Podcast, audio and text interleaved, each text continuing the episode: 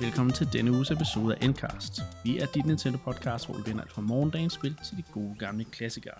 Mit navn er Niklas, og jeg er jeres vært. I denne uge, der skal vi snakke om et helt nyt Metroid-spil, som vi selvfølgelig har glædet os rigtig meget til. Vi skal også snakke om sådan lidt historie omkring det Metroid-spil. Øh, så skal vi snakke om en, en glædelig nyhed til de her Nintendo 64-spil, der kommer til øh, Switch Online. Og så skal vi også snakke om rygter, ikke mindst uh, om Switch Pro, eller hvad vi nu kommer til at skulle kalde den. Det skal jeg selvfølgelig ikke snakke om helt alene. Jeg har selvfølgelig også min medværter med mig. Hej, Anna og Mark. Hej med jer. Hej hej. Du glemte det vigtigste, Niklas.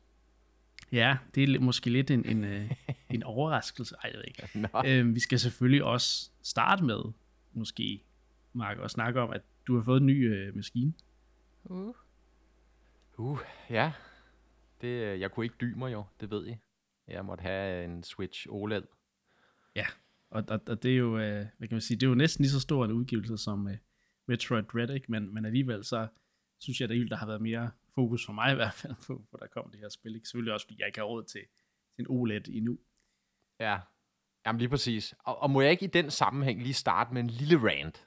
En lille Jo. rant, fordi Selvfølgelig. altså, ja, det er jo fint nok, at de udgiver Metroid Dread og Switch OLED samme dag, men altså, de har jo glemt af sådan nogle tosser som mig, som har i nærmest hundredvis af digitale spil på Switch og whatnot, at altså, det tager jo en krig at ligesom sætte OLED'en op og hente alle spillene ned og sørge for, at det hele ligesom er, som det var på den gamle Switch. Ikke? Altså, sikke en Ja. proces, og jeg skulle have mit uh, Animal Crossing save med over fra den gamle maskine til den nye maskine, og det var alligevel lidt mere bøvlet, end jeg havde regnet med. Øhm, man kan sige, det var jo så nemt på, øh, hvis, I, hvis I nogensinde prøvede det på 3DS, at der havde de jo det her System Transfer Tool, mm. hvor den ligesom bare tog, du skulle have begge maskiner foran dig, og så tog den ligesom bare den ene maskine og klonede den over på den anden maskine. Og så var det jo så nærmest ellers en til en. Eller så var det så en til en det samme, ikke? Øh, på nær selvfølgelig, det var ny hardware. Jeg havde jo lidt håbet, det var det samme her, men jeg havde godt læst også lidt på forhånd det her med, at øhm, ja, men, men, men ja, nu spillene fylder jo mere i dag, så hvis du har i hundredvis af gigabyte af data, så tager det lang tid at overføre på den måde, så du kan lige så godt bare downloade det hele fra Nintendos server igen. Især måske i Danmark, hvor vi har sådan en rimelig hurtig internetforbindelse. Det giver fint nok mening. Men selve den der kloningsproces, for der er jo så det her med, at du kan, du kan flytte din Switch-user fra ja. den originale til den nye. Og det gjorde jeg så, og jeg tænkte, det må så være tilsvarende det, der er et, sådan et full system transfer.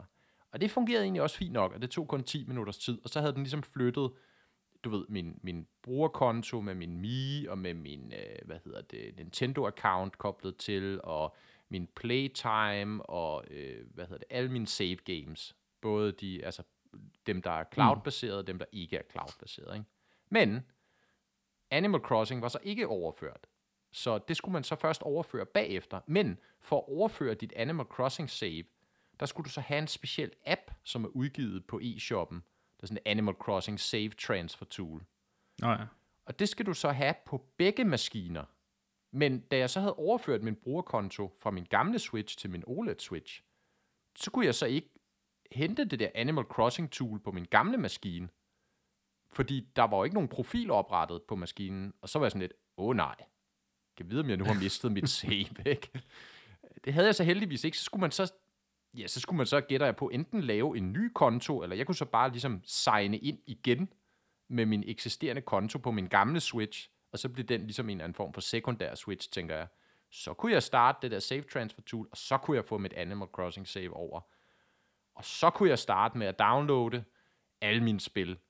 Og det mest irriterende af det hele, hvis man også er ligesom mig, der i tilstykke til at have mange digitale spil, også godt kan lide at have fysiske spil, så når man har flyttet sin Switch, eller klonet sin Switch, eller hvad man siger, så på de nye, der kan du ikke se alle dine cartridge-baserede spil. Så du ved, de, ikonerne, de dukker ligesom ikke op i, øh, i, Nej. i, i menuen.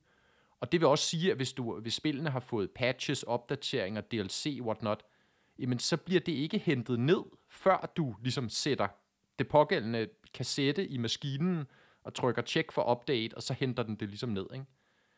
Så du Det kan jeg jo heller ikke have, fordi jeg skal jo have, at mine spil skal være klar til at kunne blive spillet. Ikke? Så jeg måtte sidde der i tre timer, tror jeg, bare med cartridges og ind og ud af maskinen. Ikke? Og jeg er jo nærmest bange for at ødelægge min cartridge-port ikke? på min nye Switch OLED. Jeg kørte bare den der. Den blev i hvert fald trykprøvet der. øhm, så, altså, ja, det, det, det var fint nok, men det kunne godt være mere smooth, synes jeg, på en eller anden måde. Ikke? Og var- så...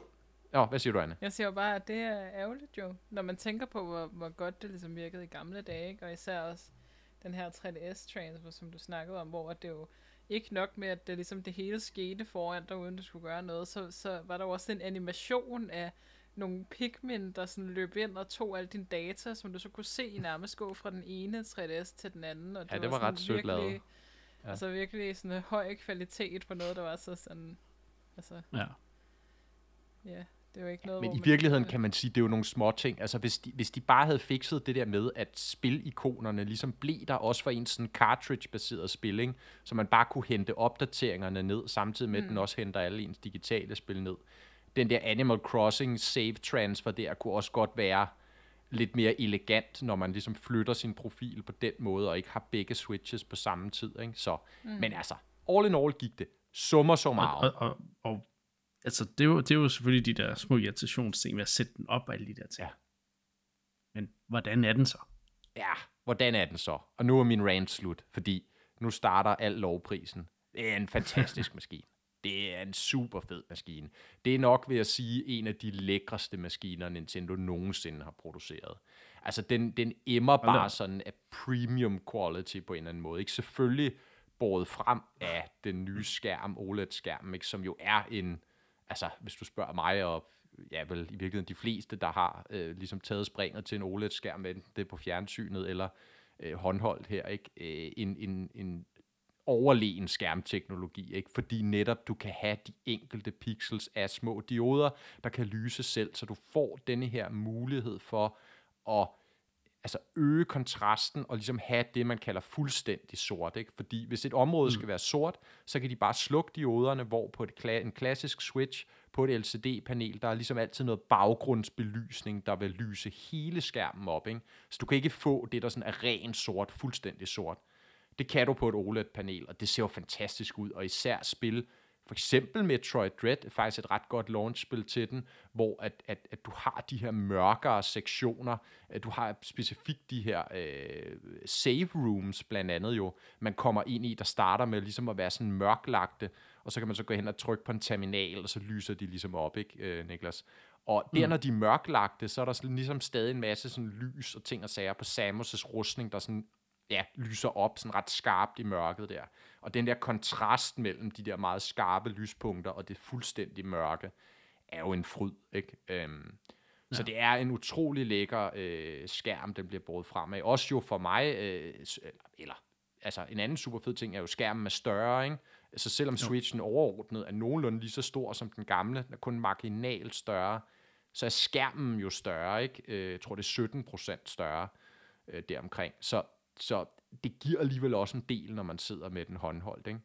Men hele Ja. finishet også bare på maskinen, altså knapperne, der ligesom er sådan lidt metalliske nu, altså volume op, volume ned, og selvfølgelig den nye kickstand, altså at man bare kan Ja. ja. vinkle den lige præcis den øh, ja, vinkel, man vil have, øh, meget lodret eller mere sådan horisontal, og altså der, der, man kan finde lige præcis den position, der passer til den konkrete vinkel, man sidder i, så ikke mere med at knække nakken, eller ja, få ondt alle mulige steder, fordi man sidder og bøjer hovedet på en forkert måde.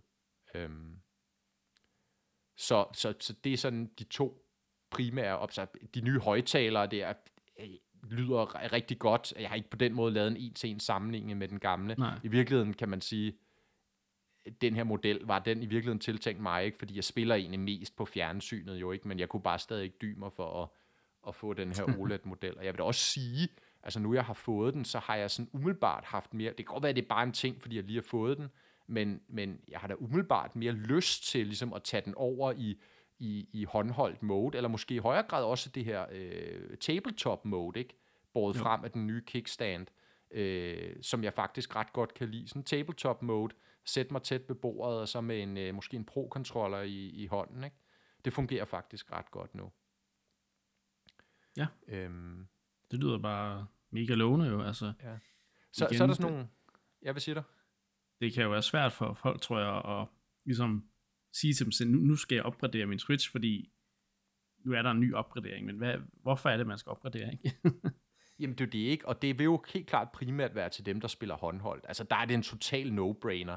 Det er bare et Okay. premium øh, produkt, og jeg synes klart, de ekstra penge værd i forhold til at købe en, en almindelig Switch. Ikke? Altså når man bare ser de, de to øh, liggende der ved siden af hinanden, som jeg gjorde, ikke, så er forskellen jo slående. Øh, Det, der også er interessant at bemærke øh, ved den nye model her, det er, at der følger faktisk en ny skærmindstilling med. Øh, det ved jeg ikke, om I har læst, men det her med, at du kan gå ind i systemmenuen, og så kan du ændre farveprofilen på konsollen. Så der er nu noget, der hedder ligesom en vivid farveprofil, øh, og, og så en standard farveprofil. Og øh, okay. som standard, eller hvad man skal sige, er det faktisk den her vivid profil, der er slået til. Det bryder jeg mig personligt ikke om, fordi det den profil går ind og gør, det er, at den ligesom sådan overmætter farverne. Altså forestil jer, farverne bliver sådan helt hvidt, altså sådan Ja. Marios hat, den bliver sådan nærmest rødglødende, ikke?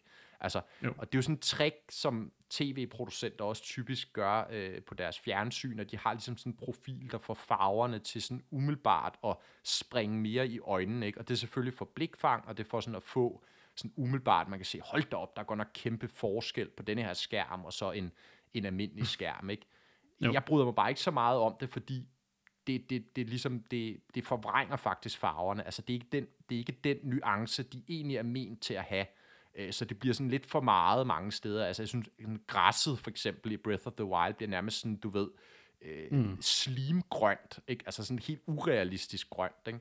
Men nogen kan godt lide det, og, og så kan man jo bare have den der profil slået til, øh, som den øvrigt er for standard. Og hvis man ikke kan lide det, så, som, som mig, så kan man slå, øh, slå, slå den gamle profil til, så at sige. Ikke? Men det er klart, selv på den gamle profil har du stadig fordelen af OLED-skærmpanelet og den her kontrast, jeg snakkede om, det her med den fu- det fuldstændige sorte gengivelse, ikke? Som, som, som stadig gør, at det billede ser bedre ud, end hvis du sammenligner med øh, den gamle Switch. Ikke? jo, okay. Og det var altså, Så det var, det var kun, du har kun den ene eller den anden, der er ikke noget sådan imellem de to. nej, det er der ikke. Der er ikke nogen slider eller noget, du kan tweak det på. Der er ligesom de to profiler. Og altså, igen, så stor er forskellen måske heller ikke, men det er mere de der farver, der bliver sådan nærmest selvlysende, ikke? Og nogle af de der spil, der er sådan meget neonfarver, sådan noget Mario Kart, og altså det ser jo sådan fuldstændig vildt ud, når man, øh, når man kører med den her vivid farveprofil, ikke? Og igen, nogen kan lide det, altså jeg har masser af kammerater også, du ved, der bare har sat deres fjernsyn op med de her profiler, og synes, det er bare det fedeste, ikke? Øh, og, og så er der mig selv, som egentlig hellere vil have farverne mere sådan afbalanceret, ligesom har den, altså der er jo det her med, med, med, med farver, ikke? at man ligesom efterstræber, at de skal have sådan en, en naturlig temperatur, som det hedder, ikke? Øh, som ligesom Jo. matcher, hvad man vil se ude i virkeligheden, øh, så vidt muligt. Ikke? Og det er det, jeg godt kan lide, og så skal man så gå efter øh, standardprofilen. Øh, profilen, ikke? Så. Men, når det er sagt, en anden ting, vi også synes, jeg synes, vi lige skal vende. Øh, den nye dock Ja. Er, er jeg også ret begejstret for, faktisk. Øh, Den er klar en visuel opgradering, altså er stående mm. hjemme øh, på tv-møblet, ikke? Den er også noget mere stilfuld, må man sige. Nu har jeg så købt den hvide model, men også den sorte model. Der er bare noget over det nye finish her, de mere runde, de rundere former, øh, den nye øh, LED øh, tænd, og, tæ- tænd og sluk LED der, den sidder sådan helt ude på siden, så den ikke sådan rigtig skær i øjnene længere. Det er jeg personligt rigtig glad for. Ja. Øhm, der de har gjort, og det så føles faktisk lidt sjovt. Øh, Switchen sidder meget mere løst i den nye dock. I starten, der tænker jeg nærmest, uh, er der et eller andet galt, fordi det er nærmest sådan, du kunne sådan vrikke den lidt frem og tilbage. Men det er ret åbenlyst, øh, at de har gjort det for, øh, at man ikke skal risikere at rise skærmen på maskinen. Ja. Der var jo det her med, at den originale dock risikerede ligesom at, at, at sætte riser på, på skærmen, når du, når du slidede den ind og ud. Og det er ret åbenlyst her med den nye dock, at der er risikoen for det kraftigt minimeret. Fordi der er simpelthen bedre plads øh, til, at maskinen ligesom kan sidde i docken. Ikke? Okay. Øhm, så er der jo den der nye LAN-port, den har jeg ikke rigtig slået til, fordi øh, jeg har ikke behov for at spille competitive Smash på den måde, så, og Wi-Fi'en den er helt fin, ikke? så den kan jeg ikke sige så meget om. Øhm, så det, man kan bare sige over hele linjen, synes jeg, det er, det er bare sådan et premium produkt, som jeg sagde. Helt klart, altså et af de Nintendo-produkter, jeg føler ligesom har været mest premium at få i hænderne, ikke? hvor det er et godt skærmpanel, finishen på maskinen er lækker, det er nogle fede materialer, de har brugt, det er noget hvad siger man, lækkert design, ikke? Altså, hvad end det så Jo. betyder, men, men øh, det, er da bare super god. Jeg tror, det, det eneste, jeg sådan umiddelbart kan sige, at måske er nedgradering i forhold til originalmaskinen, det er cartridge-porten, eller specifikt det her lille dæksel, øh, man ligesom skal øh, vippe Ja. op for at få adgang til cartridget. Af en eller anden grund, så har de nærmest sådan, jeg ved ikke, hvordan man skal forklare det, men ligesom sådan, det, det ligger sådan en lille smule indskudt i forhold til, til toppen af switchen. Så altså, hvis du er sådan en som mig, der ikke der bider negle en gang imellem, og ikke har, kan man sige, de længste negle, jeg kan nærmest ikke få det der cartridge slot åbent. Altså, jeg skal Nå, nærmest okay. bruge en lille kniv eller et eller andet for at, Okay. at, at vippe den op, ikke? Så det, det, det forstår jeg ikke helt, hvorfor det er ændret, altså, fordi det fungerede egentlig ret fint øh, på originalen. Rikke, Ja, det er noget af øh, det, som jeg altid synes har været sådan lidt irriterende, det der, altså det der med, at man ikke sådan rigtig kan åbne den, og sådan gerne kollapse igen af sig selv. Ja. Øh, Ja, og det gør den nye også, Anne. Det gør Ja, okay. den nye også. Der er ikke sådan nogen fjedermekanisme eller noget. Altså, det er ligesom bare sådan et, et, nærmest et løst stykke plastik, man sådan flapper op, ikke, når man endelig får Jo. vippet den ud af sit, sit hylster der. Jo, jo, og det er jo nok, fordi det er meningen, at den skal være lukket, ikke? Altså, Jo. lukket til. For at beskytte over for støv og den slags. ikke? Ja, og det er jo fint nok. Det må man Så. sige. Men altså ellers må man jo bare sige, og igen som jeg sagde, mig der spiller meget på fjernsynet, altså nu her efter et par dage, ikke? altså jeg booter maskinen op på fjernsynet, ja, det er jo same same, altså mm. der er ingen forskel, vel, den er lige så hurtig, eller lige så langsom, hvad man vil sige, ikke? altså der er ellers Men ikke altså, rigtig nogen forskel at mærke, vel? Den, den, den ser flot ud ved sådan af tv'et, og igen, hvis man har en, en launch switch, øh, for eksempel som jeg har, så kunne jeg jo godt tænke mig måske at få en, en, en brand new en, ikke? fordi at der, har, der er jo nogen, der får problemer med, at, at blæseren den ikke øh, fungerer lige så godt øh, efter nogle år øh, Ja, med deres det, switches, ikke? Det er Der rigtigt. kan man ligesom godt bruge en opgradering. Mm. Mm. Jeg kunne i hvert fald godt. Ikke fordi min, min Switch har nogle problemer, men jeg, Mm. vil bare helst ikke øh, stå ind i nogle problemer, for jeg bruger min Switch virkelig meget. Ikke? Så, Ja. Ja, der kan jeg godt mærke på min, Niklas, ikke at jeg decideret har haft problemer med blæseren, men jeg har godt kunne høre blæseren øh, lejlighedsvis, ja. selv når jeg spillede på tv'et, ikke? Øh, eller især faktisk, Jo. når jeg spillede på tv'et. Og der er umiddelbart den nye her, den er fuldstændig silent, altså selv, øh, Mm. mm. ja, lige meget om det er på tv eller håndholdt, ikke?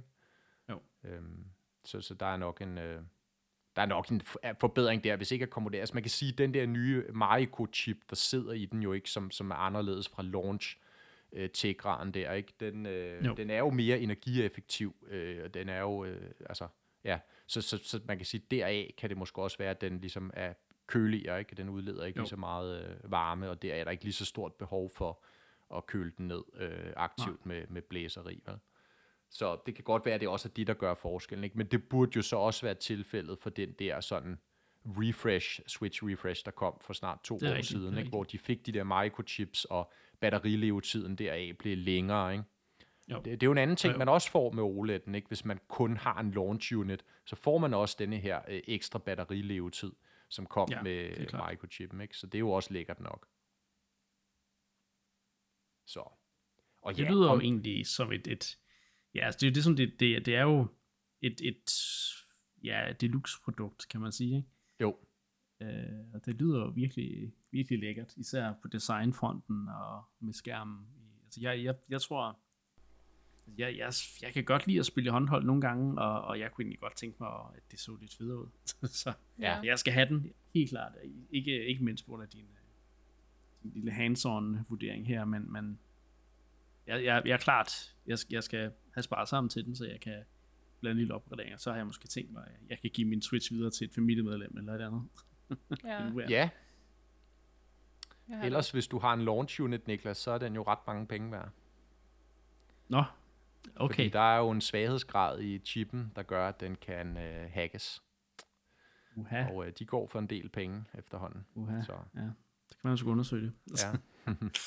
Men øhm, ja, jeg tror ikke, der er så meget mere at sige igen. Altså, om det er de der tre øh, 3200 kroner værd, ikke? Det, det, er måske, det, det er nok lidt op til den enkelte. Ikke? Altså umiddelbart for mig har jeg jo lyst til at sige nej, for igen, så meget håndhold spiller jeg heller ikke, trods alt vel. Men hvis man gør det, så er det virkelig en no-brainer, synes jeg. Og når man først er gået over til et OLED-panel, uha, det er godt nok svært at vende tilbage. Det er bare virkelig en, øh, en, en lækker teknologi. Så øhm, Så hvis, hvis man har pengene til det, så kunne man godt overveje det. Og det er det, jeg hører dig sige. Ja, det synes jeg.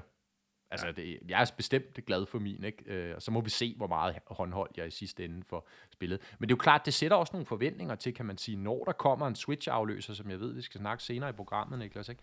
Så, altså, så vil jeg virkelig altså, forvente, håbe, men jo også forvente, at de så bliver ved med at bruge OLED-skærmteknologi, ikke? Øh, altså, og det er jo så spørgsmålet, ikke? fordi det er jo nogle paneler, der muligvis også er dyrere end LCD-paneler, afhængig af hvilke aftaler de kan få. Ikke? Så, øh, så, så og når, når de så skal have en ny model på markedet, hvor de øvrige komponenter også koster mere, jamen kan vi så være sikre på, at OLED-panelet ligesom finder vej tilbage? Ikke? Man skal også huske på, at, at, at det er jo ikke den første håndholdte konsol med et OLED-panel, vel? fordi der var faktisk den første PlayStation Vita, havde også et mm. OLED-panel, og blev også meget rost for samme, ikke? men revisions af den gik over til et LCD-panel, øh, altså af forskellige grunde, ikke? Men, men koster jo. selvfølgelig også en faktor. Og ja. øh, man, man kunne frygte, det ska, samme vil ske her, men jeg håber det godt nok ikke. Øh, fordi som sagt, Nej. det er svært at vende tilbage, når man først har, har spillet på en OLED. Ja, okay. ja. Jeg synes godt nok også, at jeg bliver fristet. Men øh, spørgsmålet er jo, hvornår jeg skal opgradere igen, fordi at kan jeg vente et år til, halvandet år til, og så, øh, og så få en helt ny. Det, øh, det er en, en svær afvejning. Mm. Det er jo det, ikke? Altså, hvis, hvis som. Det er det, der holder mig siger. tilbage. Hvad siger du, Niklas? Det er også det, det, der holder mig tilbage. Men det skal vi altså snakke om ja. lidt mere om senere i programmet. Så, det er øh, godt. Vi må vente i spænding. Ja. Nu skal vi øh, snakke om øh, et spil, øh, som jeg ved, Mark og jeg har spillet, og Anne, du har jo ikke været så interesseret i at, at samle det op. Øhm, det jo er fair nok, det er jo ikke alle, der er til den genre. Øhm, ja, desværre. Men øh, vi skal selvfølgelig snakke om Metroid Dread, øh, som endelig er udkommet øh, til Switch øh, i den forgangne uge, og vi snakkede en lille smule om vores øh, førstehåndsindtryk i sidste uge, men øh, nu har vi spillet lidt mere, Mark, og øh, ja, jeg har mange, mange gode ting at sige. Jeg har også et par øh, kritikpunkter, så det, øh, det skal vi selvfølgelig ned i. Men, men lad, lad os springe ud i det. Øh, bare snakke om selve spillet, så kan vi snakke lidt om nogle historier, der relaterer sig til det efterfølgende.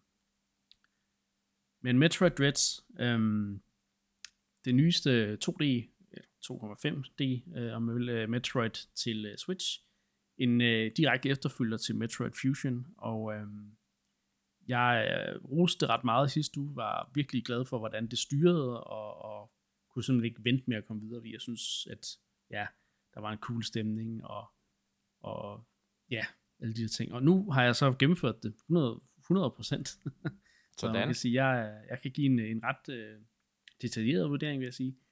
Um, men det har været en positiv oplevelse for mig hele vejen igennem, og jeg har kæmpet med ikke at gennemføre det for hurtigt, fordi jeg bare har hele tiden haft lyst til. Det har kriblet fingrene for at spille videre, og, og så videre. Og øhm, altså styringen har været, hele vejen igennem har styringen været fuldstændig fantastisk. Det, det er ligesom det, der, der er mest slående for mig, når jeg spiller det. Det er, at øh, styringen er responsiv, og øhm, alting er jo i de her tre, hvad hedder det, 60 øh, frames per second. Jeg har faktisk kun et par gange øh, stødt ind i, øh, hvad hedder det, frame drops, men det har været meget, meget, meget Altså det har været måske én gang eller sådan noget, ikke? Mm. Hvis jeg egentlig, når jeg nu tænker tilbage på det. Og, det, altså når, når det sker, hvad kan vi sige, af 1% ud af, ja, ud af 100, så at der så er 99%, hvor det bare kører i, i 60 øh, fps, når det ikke er cutscenes selvfølgelig. Øh, s- altså så har jeg ikke rigtig noget at, og, og, og nogle kritikpunkter på det punkt. Øhm, men jeg synes godt nok, altså det, det er så lækkert, at, at det kører i de her øh, 60 frames per second, og at, at styringen så bare sider. altså når du trykker på knappen, så, så sker det, du, du vil have til at ske med det samme, og det skal det også i sådan et spil, hvor, hvor øh, jeg vil sige, det her med, med hånd-øje-koordination, det er virkelig i top i, i det her nyeste Metroid, det må jeg sige. Der skal man altså, øh, man, man kan ikke øh, tøve, når man, når man skal kæmpe mod bosser i det her spil, fordi man får godt nok tæv, hvis man gør. så, øh, så ja. ja, der har været meget, øh, jeg har næsten lyst til at sige virak omkring det her med sværhedsgraden. Ja. Ikke? Det er i hvert fald ligesom en ny diskussion i forhold til Metroid-serien. Øh, mig bekendt i hvert fald det her med, hvor svært mange synes, det nye spil er. Mm. Og, øh, og, og, og, og igen, nu kan man sige, det der med sværhedsgrad er måske lidt en, en subjektiv ting, men altså jeg vil egentlig give, give dem ret langt hen ad vejen, ikke? at det er et, et, et, et spil, der måske stiller højere forventninger til spilleren, end hvad nogle af de tidligere har gjort, selvom der er godt nok også nogle af bosserne i de tidligere spil, der er øh, pænt mm. hårde, ikke? Og også nu ja. kom jeg lige fra Samus Return, som vi jo snakkede om i seneste episode, og der igen kan man sagtens se det fundament, også i bossfightsene, som, som de viderefører i Dread. Også nogle ret ja. vanskelige bosser hen mod slutningen, især Samus Return, som kræver 3, 4, 5, måske 8, 9, 10 forsøg, ikke, før at den sidder i skabet, men man skal lære alle angrebene at kende, og dodge på det rigtige tidspunkt, øh, blokere på det rigtige tidspunkt, og skyde tilbage, ramme et lille præcist øh, weak spot på, på bossen, ikke? Jo. Så, øh, og det videre, den tradition viderefører de jo helt klart i, i Dread. Og, det må øh, man sige. Jeg tror, der er en af bossene, jeg har brugt øh, halvanden time på at klare, hvor jeg bare sad ja. igen og igen og igen, fordi jeg, jeg skulle bare have det der mønster ned, og jeg, øh, altså, jeg, jeg blev bedre og bedre hele tiden, og det var, det var den der følelse, der var, var ja. altså det, det kunne jeg godt lide et eller andet sted, ikke? selvom jeg var også frustreret et par gange, men, men altså, det, det er meget svært. Det er, det er nok et mm. af de, ja, hvis ikke det sværeste Metroid, jeg har spillet. Mm. Øhm, som jeg husker det, fordi jeg mindes ikke, jeg har haft de store problemer med Fusion, eller øh, ja, måske, jeg er heller ikke 3D-spillende på den Nej. måde, men øhm, så det, det, er det, men... så det er egentlig det er en positiv ting for mig, men jeg kan også godt forstå, hvorfor der er nogen, der bare tænker, ej, det der, det er så for hardcore til mig. øhm, Jamen, det er jo ikke, jeg fordi synes, jeg fornemmer... det er nogle øhm, virkelig velpolerede øh, kampe, jeg har været i i spillet. Ja. Øh, så. Jamen, det er jo det ikke, altså, og jeg skulle til at sige, at, at det, det er jo ikke fordi, jeg fornemmer på den måde, at det bliver sådan illeset, altså også fordi, at bossfightsene netop er så, kan man sige, fair på en eller anden måde. Ikke? Altså, ja, de er designet på en fair måde, og ja, de er svære og stiller krav, men der er ikke så meget bullshit, altså sådan noget med, at du bare får et eller andet kæmpe angreb i hovedet, og så er du død, og du havde ingen chance for at se det komme, vel? Øh, det er jo ikke Nej. på den måde øh, sådan Dark Souls-level, vi taler overhovedet, synes jeg.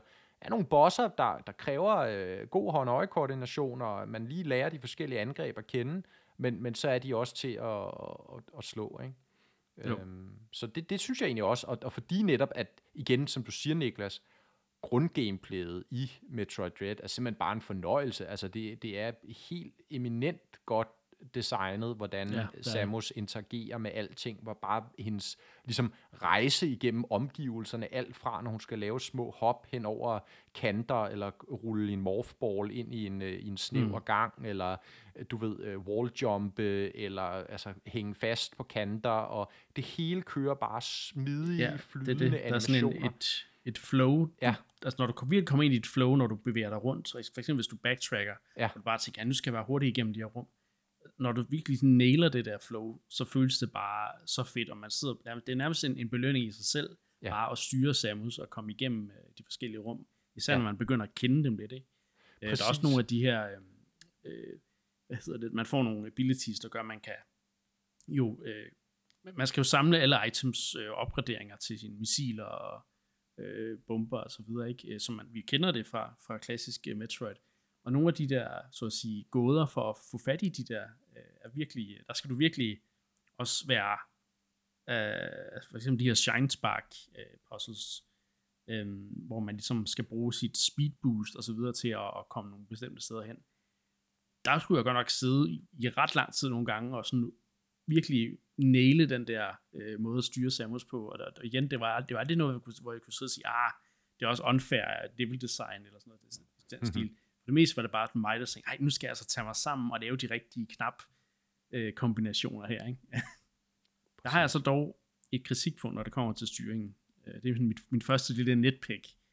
Øhm, og det er faktisk, at jeg, det irriterer mig lidt, at jeg ikke kan lave om på, øh, hvad hedder det, hvor knapperne sidder i spillet. Fordi jeg synes, der er nogle knapper, der sidder sådan lidt, lidt øh, et, et, et sted, i hvert fald op på skulderknapperne især, hvor, hvor de sidder steder, hvor jeg ikke rigtig har lyst til, at de skal sidde.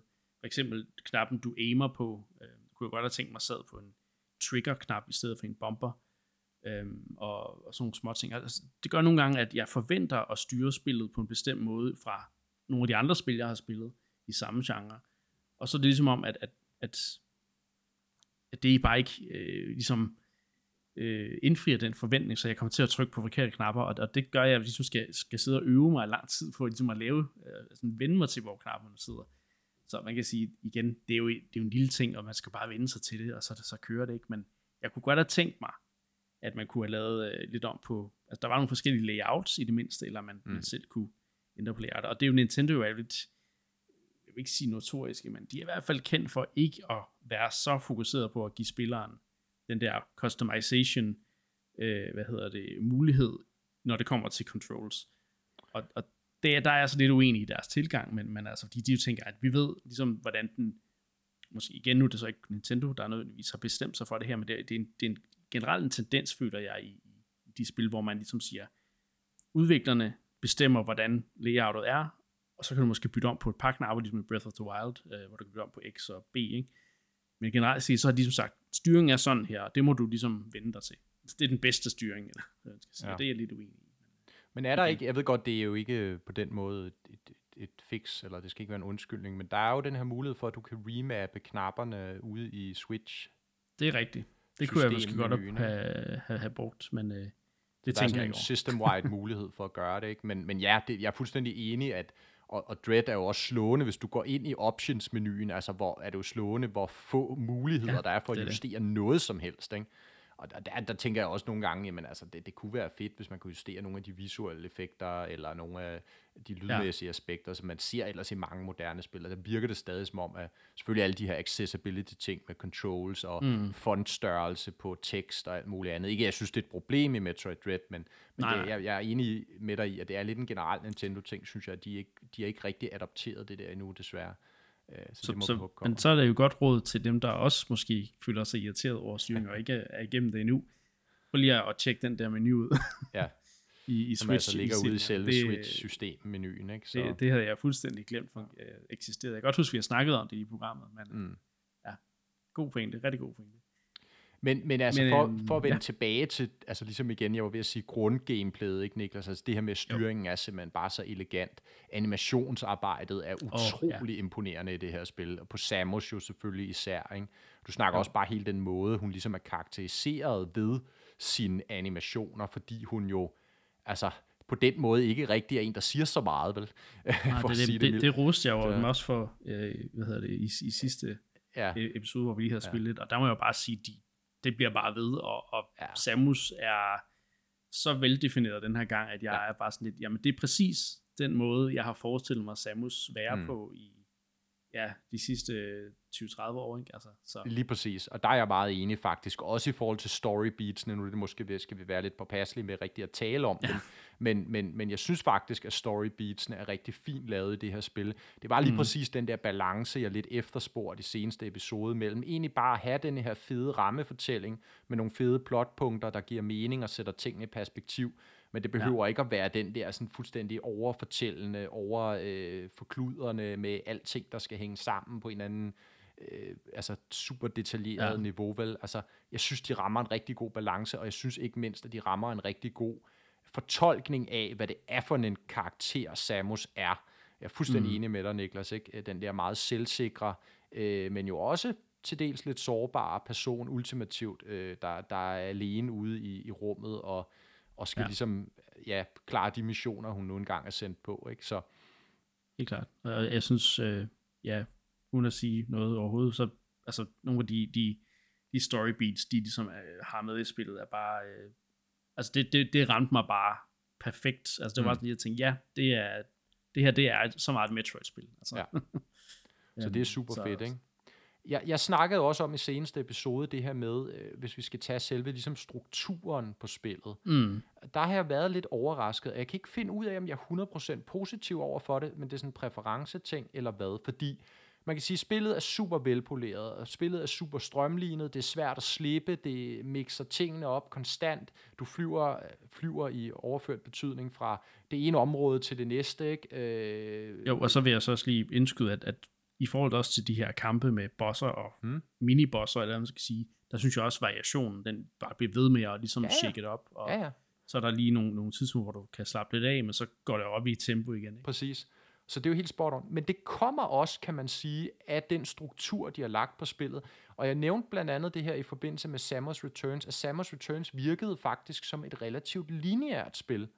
Mm-hmm. Og jeg vil faktisk sige, at Metroid Dread gør sig lidt skyldig over for det samme. Forstået på den måde, at det selvfølgelig ikke er bane på bane på bane, fordi du ligesom går fra det ene område til det næste, og så over i den anden ende af mappet til et nyt område, og tredje område, og så tilbage til første område og andet område igen. Men du er sådan hele tiden let ved næsen af, hvad det er, du skal gøre, og du er hele tiden ja begrænset også af, hvad du reelt set kan gøre. Jeg har prøvet nogle gange undervejs at backtracke for ligesom at sige, nu kan vide, om jeg måske kan få en ny ability herover eller herover eller nogle nye typer mm. upgrades. Mm. Og det kan man ikke rigtigt. Altså, spillet er meget lineært bygget op, og i den forstand minder det mig også utrolig meget om et andet Metroid-like, Ori and the Blind Forest, der havde den samme struktur, mm. hvor man må sige, ja, det, det, det passer måske på Metroid-like strukturen, men det er faktisk noget mere lineært, end bare også selv, hvad tidligere spil har været. Så du går tilbage og kigger på Super Metroid for eksempel, også nogle af de andre, hvordan du har mulighed for på, for forskellige tidspunkter at tage øh, flere abilities på én gang. Det er ligesom overladt til dig. Øh, du behøver ja. ikke altid at tage dem i en bestemt rækkefølge. Og det gør du i Dread, men der selvfølgelig vi går ud i sådan noget sequence breaking og så videre. Ikke? Men ligesom den mm. intenderede mm. rute er utrolig lineær. Og det gør, ja. som vi sagde, det, altså pacingen er super skarp. Du kommer hele tiden til nye områder. Øh, backtrackingen bliver ikke på den måde kedelig. Du får ikke det der med, at du farer vild, eller ikke aner, hvor du skal hen. Sådan rigtigt i hvert fald. Øh, det er altid ligesom nemt at finde ud af, hvor du skal videre. Ja. Og personligt kan jeg godt være en lille smule ked af det, fordi jeg kan rigtig godt lide de her øh, Metroid-likes og Metroidvanias, hvor jeg netop skal bruge aktiv energi på at udforske. Jeg skal selv tage aktive beslutninger i forhold til, hvor jeg vil gå hen. Og når jeg så går andre steder hen, end kan man sige måske den åbenlyse vej, så får jeg stadig nogle belønninger, som jeg synes er noget værd. Vi snakkede om Axiom Verge 2 for nylig, Niklas, ikke, som vi også er meget ja. begejstrede for, og det gør netop det her aspekt utrolig godt. Et ja, meget, præcis. meget, meget åbent Metroidvania, hvor du til alle tidspunkter egentlig kan explore på egen hånd nærmest. Det er næsten sådan Breath of the Wild, hvad det angår. Ja. Det kan jeg personligt rigtig godt lide. Ikke at jeg ikke også godt kan lide den måde, de gør det på i Dread, men jeg synes bare, det har en lille slagside i forhold til udforskningsaspektet, som er noget af det, jeg ellers øh, du ved, mm. sætter i forbindelse med Metroid, ikke? når man normalt jo. taler Metroid. Jeg ved ikke, om du er enig med mig her, Niklas? Det er jeg. Øh, jeg, jeg er meget enig i, at det er. Øh, altså, jeg, jeg følte meget hurtigt, at okay, jeg føler ikke rigtigt, at spillet ligesom lader mig backtracke ret meget, ikke? fordi der er, der er steder, hvor du nærmest får din, altså din vej tilbage, den bliver faktisk helt afskåret øhm, i no, nogle dele af spillet, øh, hvor du ligesom skal progressere øh, videre og få det næste, hvad hedder det, upgrade og ja, til den næste boss og så videre, ikke? Og, og, og mm. det kunne jeg godt mærke, at det var sådan et, altså det var ikke fordi det var, øh, det, det var ikke igen, at det gjorde det til en dårlig oplevelse, men, men det var det der med, at det var ikke det, jeg forventede af et Metroid-spil. Det var ligesom det der med, jamen jeg vil egentlig gerne nogle gange i et Metroid-spil ligesom lige bremse lidt ned og sige, nu vil jeg faktisk gerne bruge noget tid på at komme ud og udforske, og, mm. og måske finde nogle optional upgrades og ting og sager, fordi det er nogle af de ting, som jeg i spil, du nævner, Hollow Knight øh, og Breath of the Wild, det, jeg kan godt lide den der frie udforskning, hvor man ligesom tænker, ja, jeg vil egentlig gerne lige vente med at komme videre i spillet, fordi jeg vil heller ikke, øh, du ved, øh, komme igennem det for hurtigt, eller noget mm. stil. Ikke? Så det, det, er sådan, det var naturligt, jeg havde den naturlige øh, trang til ligesom at bremse ned, men så lige pludselig tænker jeg også bare, så overlod, overlod jeg bare mig selv til at komme videre, og så sagde jeg, så gemmer jeg backtracking og udforskning til senere. Øh. Mm.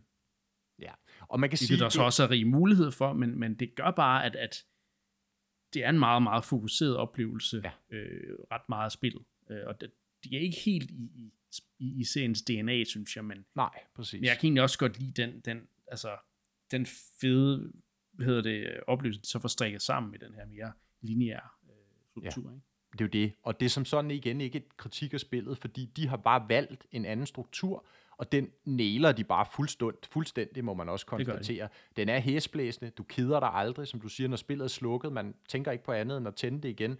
Altså, det, altså, det slutter alt for hurtigt, fordi at man vil bare have mere, ikke? Så de er jo, jo. fuldstændig lykkedes med den struktur, de har lagt. Den er måske bare lidt anderledes end seriens rødder, ja. eller sådan ikke helt spot on i forhold til det, og, og sådan personligt for mig, kunne jeg måske godt tænke mig noget mere af det andet.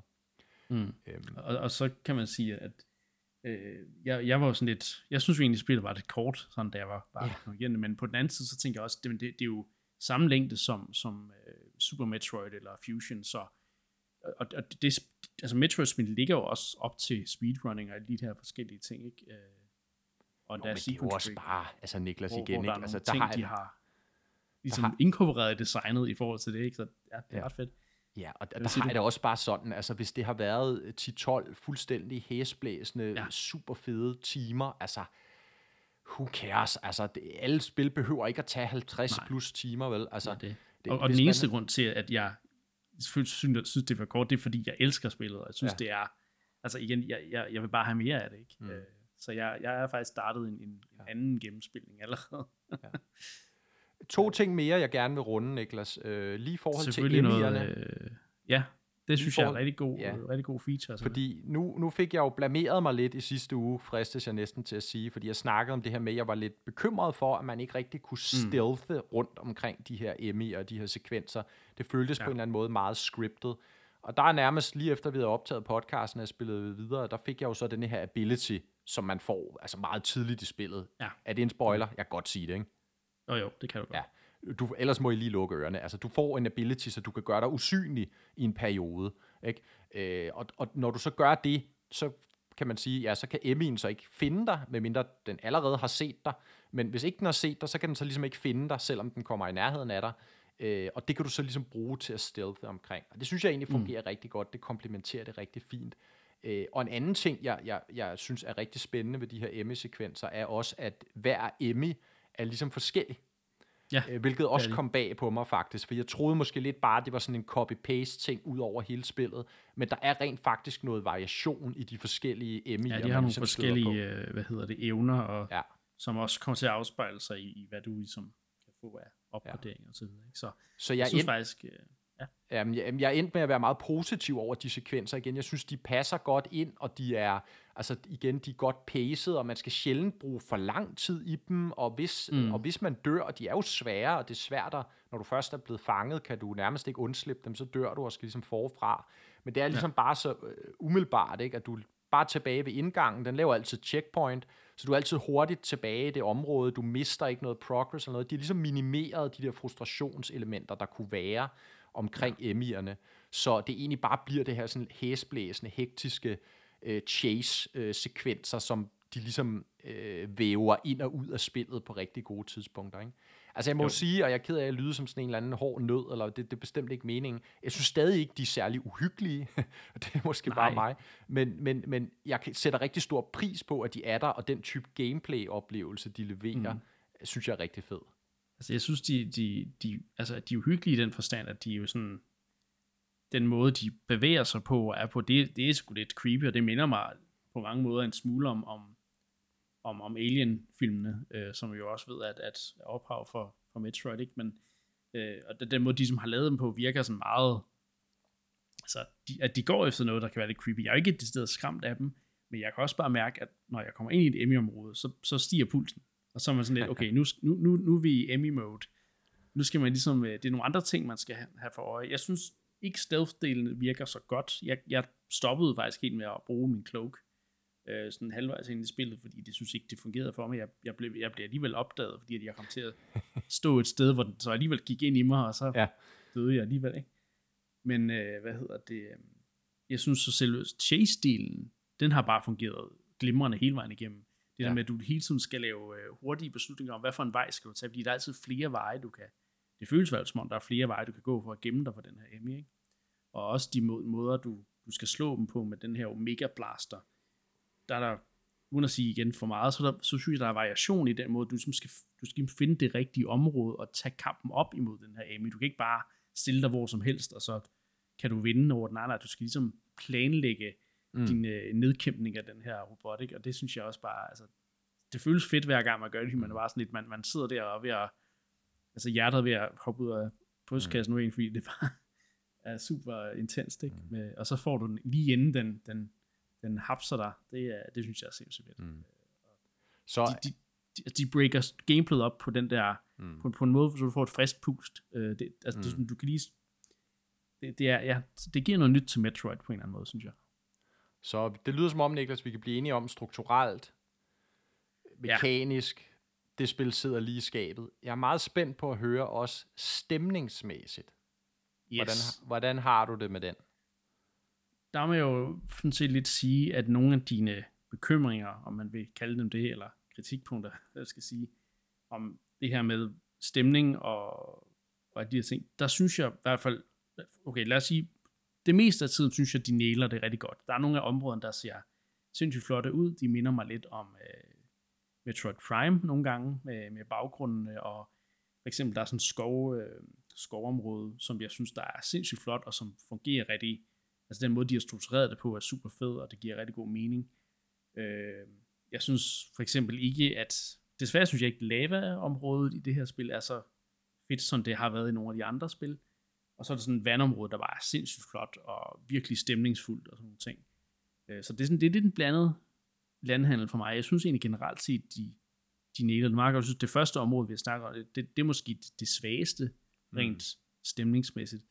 Ja, øhm, det var også det, de brugte i demoen jo, ikke? Øh, det, ja, de her præcis. meget fabrikstunge, men man kan sige, mange... Men, men, men så vil jeg så sige en ting, som jeg ikke helt har kunne lide, og det, det er musikken, som mm. ikke rigtig har, har ramt mig.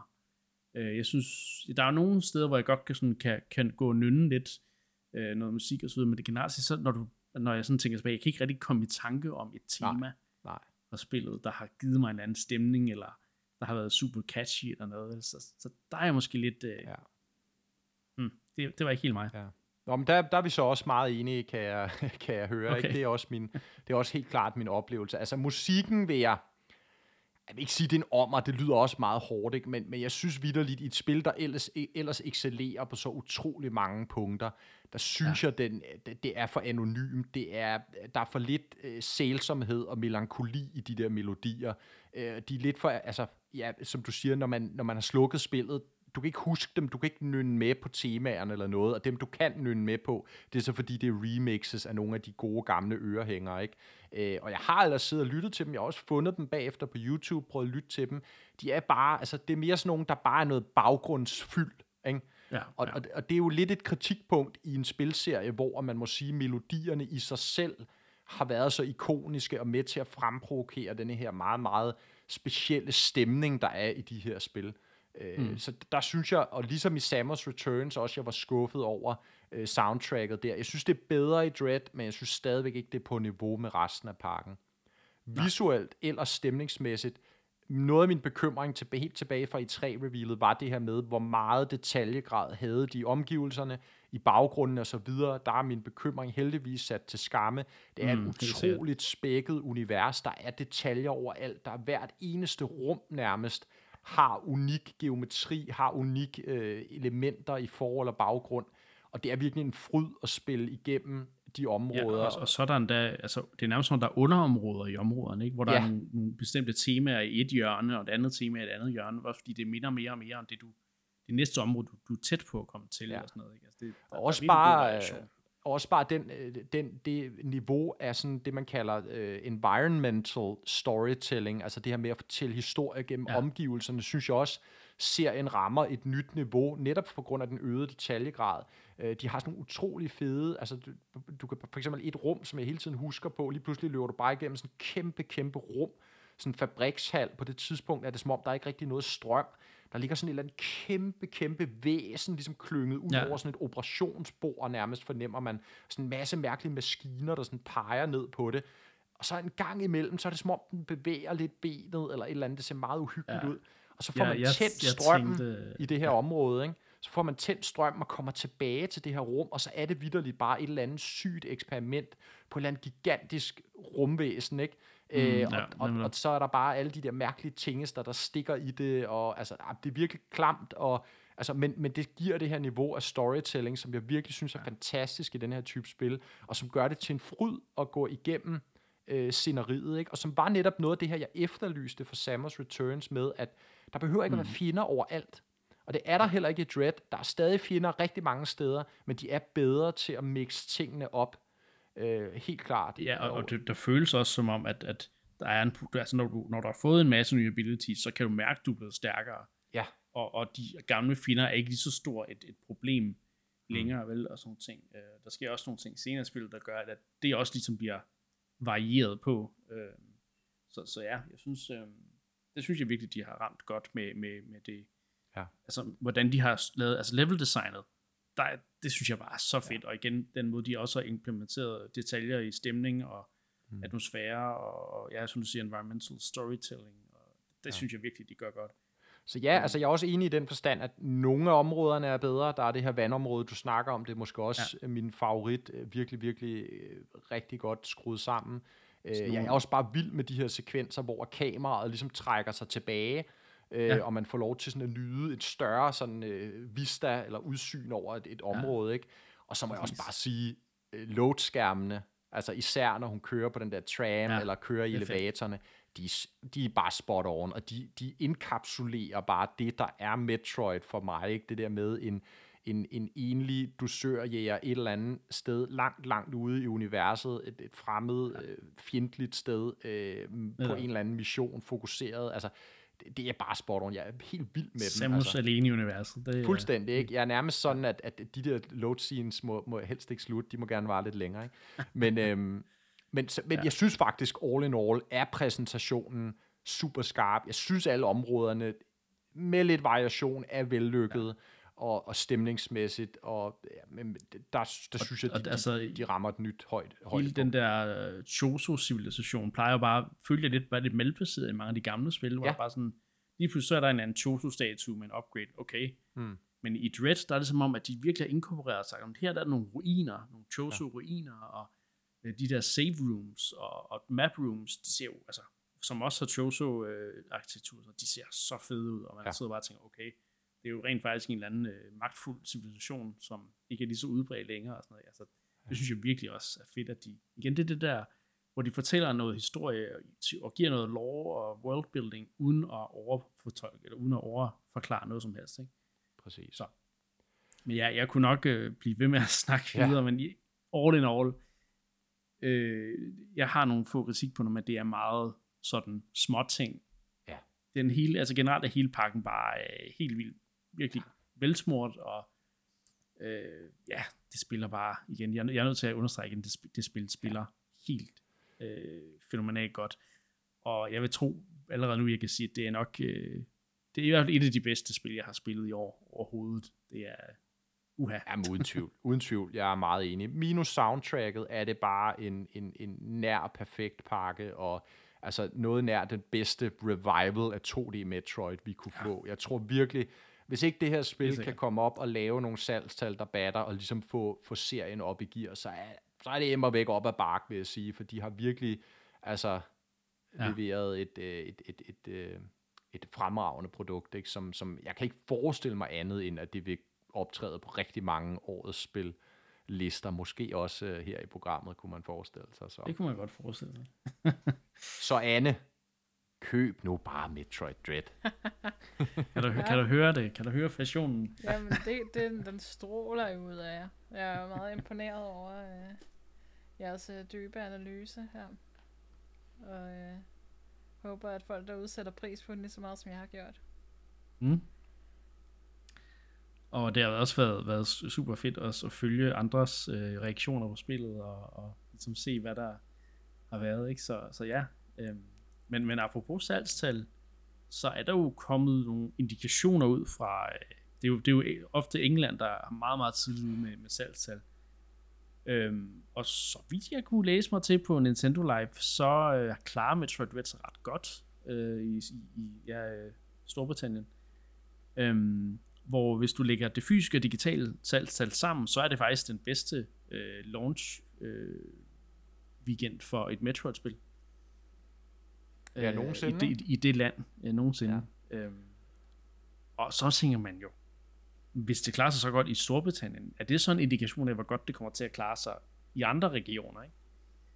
Øhm, Det må tiden vise, men det er i hvert fald et meget, meget vigtigt første fingerpræg i retning af, at der er så skub øh, i det her spil. Ja. Ikke? Og jeg vil også bare sige, men det er jo sådan rent anekdotisk, altså bare de streamere, jeg følger, og altså folk øh, på, på, på sociale medier og så videre, ikke? Og altså også dem, der som, altså måske ikke sådan hardcore har været interesseret i Metroid eller andet før, ikke? Det virker som om, de er sprunget på her, og, og, og alle, altså over hele bordet, har jo bare, altså måtte indse, hvor, hvor fantastisk godt det her spil er, ikke? Øhm, mm, Ja. Så, så det er, altså igen, som jeg sagde før, hvis ikke det her spil vidderligt kan få, få serien op i gear og, og, og fremelske nogle nye spil, og nogle gode salgstal selvfølgelig, så, så, ja, så, så er det med mig op ad bark, vil jeg sige. Ja, men det er, altså, det er i hvert fald min, min, igen, min, mit håb fra sidste uge, det, det, er, det, altså, det, det har kun fået mere øh, fod under sig efter de her øh, Ja. tidlige salgstal, og Storbritannien er kommet ud. Ikke? Øhm, og jeg vil også bare sige igen, altså,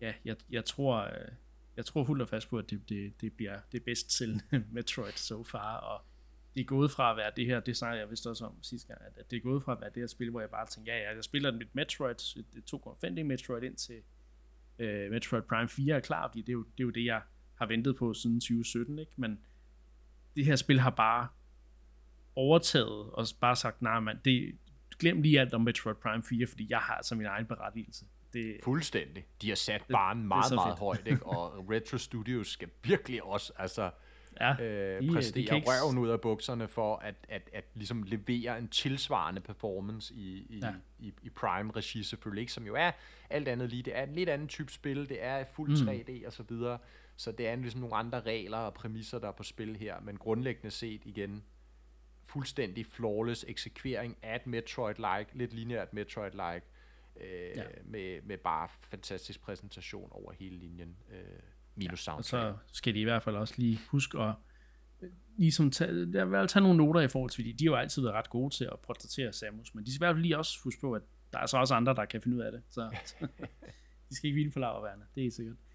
Men der er så også lige øh, en, en lidt frisk øh, historie, øh, som der er lidt, lidt måske øh, er lidt, lidt bittert at læse i forhold til Mercury Steam. Øhm, fordi det er kommet frem, at øh, jeg, s- jeg kan lige prøve at læse.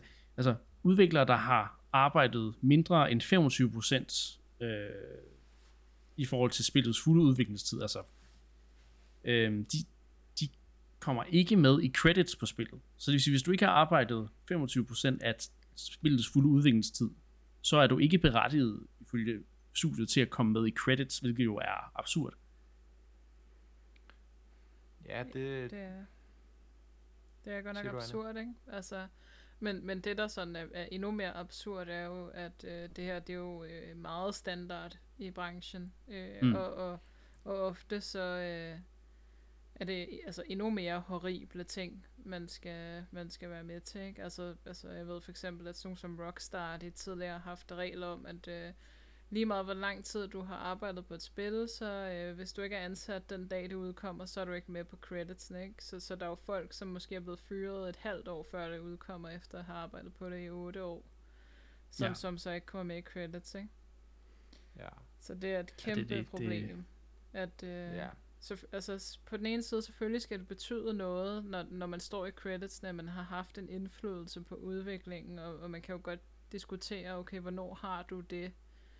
Øh, men, men på samme tid, så er det bare meget mere i tidsånden. Altså bare kreditere de folk, der har bidraget, også selvom det, de har lavet noget, som måske ikke ender med at komme med, eller, eller selvom det er, er, en, er mindre Ja, ting. ja. Altså, så, så Men altså, det, det, det, nogle opgaver tager jo bare mere tid end andre, ikke? Mm.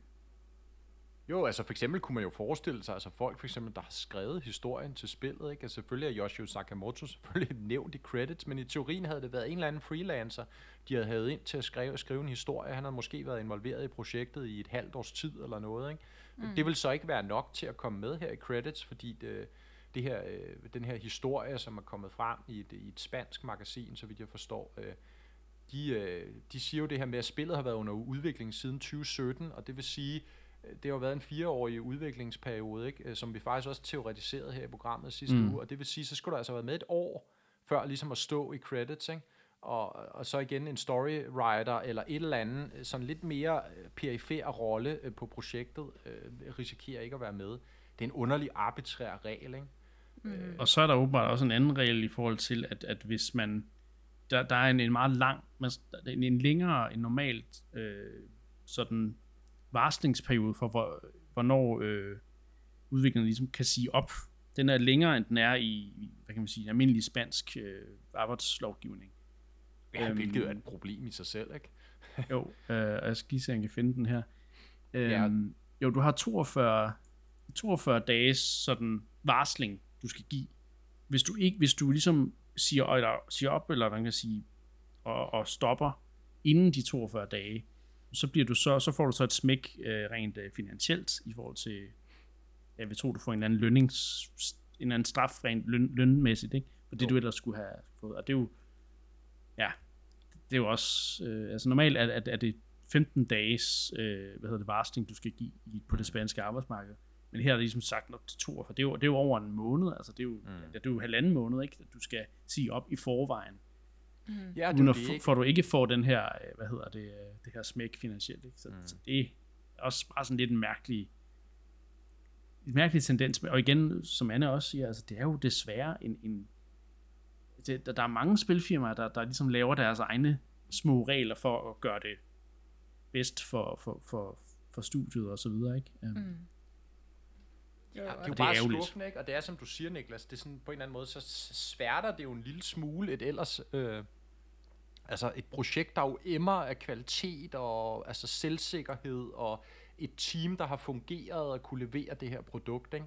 Øh, Jo. men, men så et team også, hvor man så ikke har lyst til at kreditere alle, der har bidraget, og hvor man også øh, omgår, øh, øh, kan man sige, lovregler øh, for at gøre det mere optimalt for virksomheden selv. Ikke? Det synes jeg bare fortjener at blive altså, påpeget, ikke? Mm. At, at der er altså den her mørke ja. bagside selv af, af, af af de firmaer, der producerer nogle helt fantastiske spil, som et vi har snakket om i dag. Ikke? Og det er jo altid Jo. trist at høre også, når det er et firma, der ligesom i Nintendo-sammenhæng, selvfølgelig er ikke det internt Nintendo-studie, men de har jo selvfølgelig hyret den her leverandør til at, at, at producere det her spil, ikke? så det er jo ærgerligt, at de jo. ikke kan, kan følge altså gængse regler jo for det første, altså lovvedtaget regler, og, og, men også så har de her lidt ja, shady øh, andre begrænsninger, ikke? og det er sikkert ikke det eneste, kunne man forestille sig. Ikke? nej. Mm, Øh, nu har der er så ikke været nogen endnu øh, officiel tilbagemelding fra, øh, fra øh, Mercury Steam på de her anklager, som man nu må, må, må ligesom selvfølgelig også understrege Ja, ja, jo, sige. På nuværende tidspunkt er det anklager, ikke? Øh, men, men selvfølgelig bragt frem af et, et, et publicistisk medie, der har krydstjekket og har flere kilder på de her ting. Øh, Ja. så, så, så ja, det er, det er lidt trist at høre, at, at, det ikke er, at det her spil ikke er blevet frembragt under 100% af Mm. ordentlige forhold. Ikke? At, at alle de talentfulde mennesker, der har arbejdet på spillet, ikke, ikke alle er blevet krediteret. Det er, det er altså, det er skuffende. Øhm, hvis igen, at, at det selvfølgelig er sandt, men det, det jeg, jeg, jeg tror, øh, jeg, jeg, jeg, jeg har rimelig god tiltro til, til kilderne her, ikke? Men, Mm. Men det Så er jo det bare var et vigtigt. lille, lille øv. Ja, og det er jo bare vigtigt at anerkende, at det er jo et, øh, et problem i hele industrien. Ikke? Det, det stammer mm. af Mm. det her med, at, at det skal jo være en drømmejob at skulle arbejde med spil, så derfor så må du også bare øh, ofre alt, alle dine rettigheder, og alle, altså ordentlig løn og alle de her vilkår og sådan noget. Øhm, det, det har bare været sådan en kultur, der har været, at øhm, når, hvis, hvis du ikke vil arbejde til de her meget dårlige vilkår, så finder vi bare 10 andre, der er lige så vilde med spil, som, som kan gøre det i stedet for. Ikke? Mm. Så det er jo fedt, at de her ting, de ligesom bliver talt om nu. Og, og der sker jo ligesom nogle ja. ændringer i, i spilindustrien i disse år, som er meget positive og meget mere øh, altså, øh, godt for, for, for den gængse arbejder, den gængse udvikler. udvikler. Mm. Ja. Helt enig. Nu skal vi øh, videre til noget, noget lidt andet. Nu har vi nu har vi ligesom afsluttet ligesom Metroid Dread øh, snakken her. Øhm, der var øh, da vi snakkede om om øh, de her Nintendo 64 spil der kommer til Nintendo Switch Online. øh, Mark, så havde du en meget meget specifik bekymring øh, i forhold til til den europæiske udgave af, af, af den her øh, det her expansion pack eller hvad jeg skal kalde det. Ikke?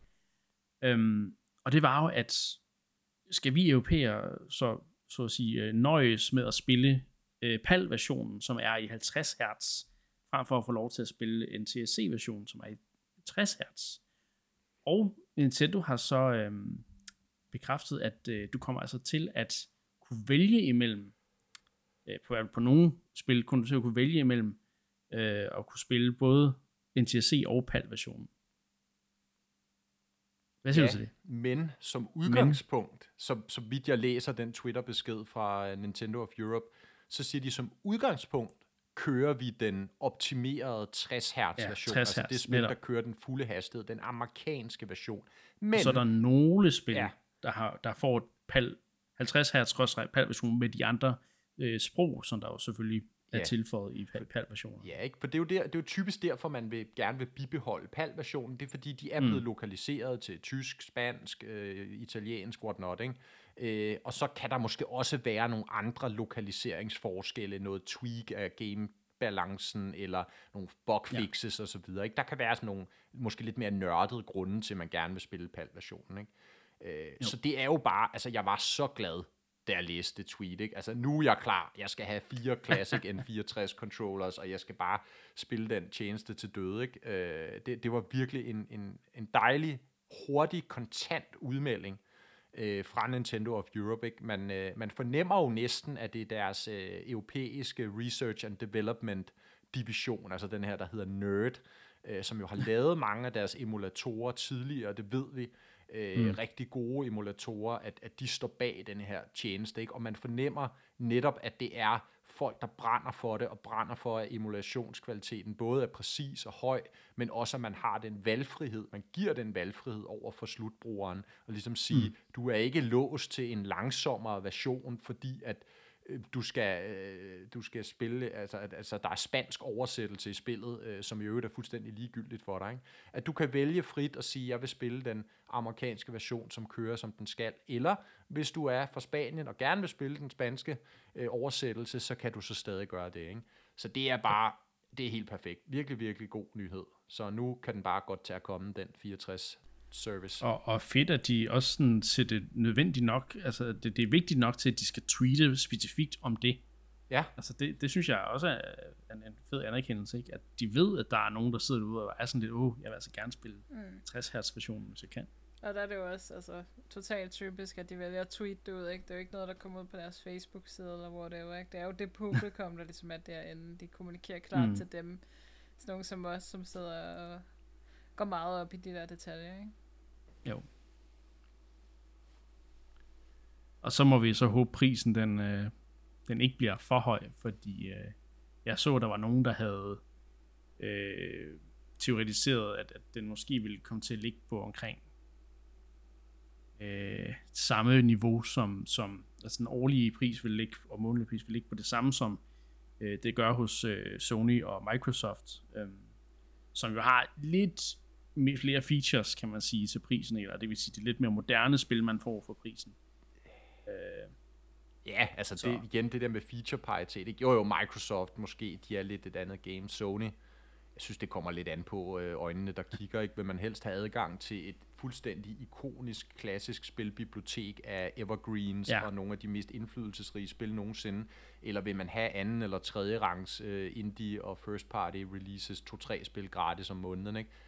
Jeg ved godt, hvad jeg vil vælge. Så altså, det kan jeg ikke hisse mig så meget op over. Nej, men, men, men prismæssigt vil, vil, kunne yes. jeg godt tænke mig, at den ja. lå lidt lavere. Ja. Også det, bare for at gøre det til et, et bedre, en bedre deal. Ja. På en eller anden måde. Og det håber jeg selvfølgelig også. Det tror jeg også. Altså, det tror ja, det jeg tror også. Øh, altså, hvis jeg skulle komme jeg med måske... et gæt, så tænker jeg 150 kroner om året, ikke i stedet for de der 120, jo. eller hvad man giver. Øh, noget i den stil. Måske 200 kroner. Men ja, det er også ja, det, jeg det er tænker. jo bare gætteri, altså. Det, jeg, jeg tror ikke, jeg, vi kommer Jeg kan heller ikke tro, at vi, vi får den fordobles eller sådan noget den stil. Det tror jeg simpelthen ikke. Nej, fordi hvad koster et, et års Playstation abonnement koster jo hvad? 450 kroner efterhånden, ikke? Jo, hvis ikke mere. 500 øh, kroner måske. Så jeg tror, jeg tror faktisk, det er højere, men jeg ja. er ikke helt sikker. Men det er jo klart, ja. hvis du så begynder at sammenligne med sådan noget Xbox Game Pass, ikke, hvor at det jo bare vælter oh, jo. ind med helt nye spil til 80 kroner om måneden, ikke? det, det, ja, der, der så kan vi så snakke om en anden value proposition. Der er Microsoft et, et, et andet sted, men det har også, det er jo, mm. de har den der Games for Gold ting også, ikke? Ja. Øh, hvor, du, hvor som er lidt ligesom Playstation, hvor du får nogle spil i gåseøjne moderne spil, ja. som er sådan lidt hit og miss. Er det nogle gode, nogle, hvad, hvad har de lige kunne få af deals med? Her der har du ret i. Du ved ligesom, at det er den her evergreen-samling, du får. Ikke? Så, ja, jeg tror, ikke, jeg tror ikke, vi kommer så højt op, men, men jeg håber da, at den, den ligger til en god pris. Øh, det kommer ikke til at ændre noget, fordi jeg skal have det. Og sådan er det. Altså, sådan er det at være Nintendo-fan nogle gange. Ja. Så må man lige give lidt mere, fordi der er noget, der er fedt, ikke? Ja. Øhm, og vi Anne, Paper allerede... Mario. Du betaler, hvad det koster. det gør jeg. Altså, der er ingen pris. Iskoldt, det gør jeg. Det gør jeg. Ej, men jeg glæder mig så meget til den her service, og så det kan ikke komme for hurtigt. Nej, den kommer i slutningen af oktober. Vi har endnu ikke nogen dato, men må ikke, Lige om lidt. må ikke vi er ved at være halvvejs igennem. Må ikke vi snart får en dato. Og så prøv lige, og nu er jeg måske lidt tavlig, men forestil jer lige Ocarina of Time Shadow Temple på Switch OLED. Bliver I det ikke 60 meget hertz. bedre? Var, var det lyden af dig, Niklas, der klikkede tjek ud på en Switch OLED, eller? Ja, det, det kunne det godt have været, men øh, jeg, jeg tror, øh, jeg tror, jeg må, jeg må have, have den øh, hvad hedder det, glæde til gode til senere, når jeg... Ja. Nej, men det der jo faktisk er lidt sjovt i den sammenhæng, og det glemmer Ja. man lidt, det er jo, at Nintendo 64, øh, blandt andet jo og tidligere maskiner, også bare NES og SNES-spillene for den skyld, de blev udviklet til billedrørsfjernsyn, og det der jo var med billedrørsfjernsyn, det var, at de kunne også have fuldstændig sort. Så det var ja. egentlig først med introduktionen af LCD-paneler, man ligesom havde det der baggrundsbelyste øh, ja, øh, teknologi, mm. ikke, der, der gjorde, at det sorte ligesom blev mere sådan gråt. Øh, Ja, ja, så, så okay. det er jo ret interessant, at med OLED-skærmen, der kan du så faktisk gå tilbage og ligesom sp- spille med samme, kan du sige, farverepræsentation. Ja, måske ikke farve, men, men i hvert fald det her med det fuldstændig sorte, øh, som man så, kunne tilbage på øh, så dem, der har en, en, en Switch øh, OLED, de øh, får lige den der ekstra kontrast igen. Men øh, nok om, om, om 64 nu. Vi, vi skal også lige nå at snakke om et rygte, øh, eller et insider, insider-information, om jeg kan jeg ikke, jeg vil ikke sige, det er et rygte et sted. Det er insider Nate Drake, som vi jo plejer at, at, at citere, om man vil her. Altså, det er ham, der har ligesom, han har virkelig kørt hårdt på med de her Switch Pro-rygter de sidste øh, halvandet års tid, ikke? Og øh, nu er han altså på den igen. Hvad har han nu at sige? altså, vi, vi taler stadigvæk om, om den her forbedrede Switch. Øhm, men nu, der er det som om, at, at øh, Nate Drake også mener at, at, at, at sådan kunne forstå, at det her det skal ikke bare være en Pro-model. Det skal altså decideret være en Switch 4K, en Switch 2. Det vil sige, altså Switchens efterfølger. Øhm, som, som der er ligesom øh, tale om i de her rygter. Og det er også ligesom det, der relaterer sig til, når vi har snakket om deep øh, learning, øh, uh, supersampling, i forhold til at op, opskalere til 4K, og det er også øhm, i forhold til de her dev kits, der hele tiden bliver snakket om, med, med, med udviklere, der sidder derude og, og, og arbejder med, med, med 4K switches, som jo Bloomberg især øh, har rapporteret om. Ikke? Øhm, Jo, han siger jo decideret det her med, at, at der var nogle store publishers, udviklere, der fik dev-kits til denne her øh, Ja. Switch 2 slash Switch 4K allerede sent 2020, ikke? netop, Øh, Så netop. det vil sige måske for et år siden, og det, det resonerer jo fuldstændig med det Bloomberg, den Bloomberg-artikel, der var for nylig, Ja, ja, og som Nintendo præcis. var ude og, og dementere.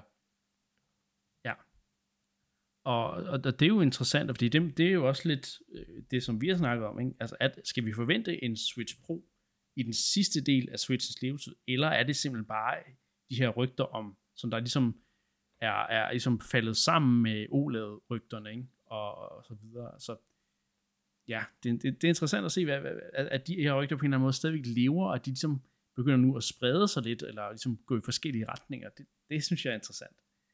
Øhm, og det, er også, det viser også bare, at, at når man hører et rygte, som der har en eller anden form for sandhed i sig, så er det ikke ens med, at at man, når man hører rygter, at det, det er det, man ligesom tror til at starte med, der kommer til at ske, men at det på en eller anden måde, de, på en eller anden måde forgrener sig på en anden måde, man lige havde troet.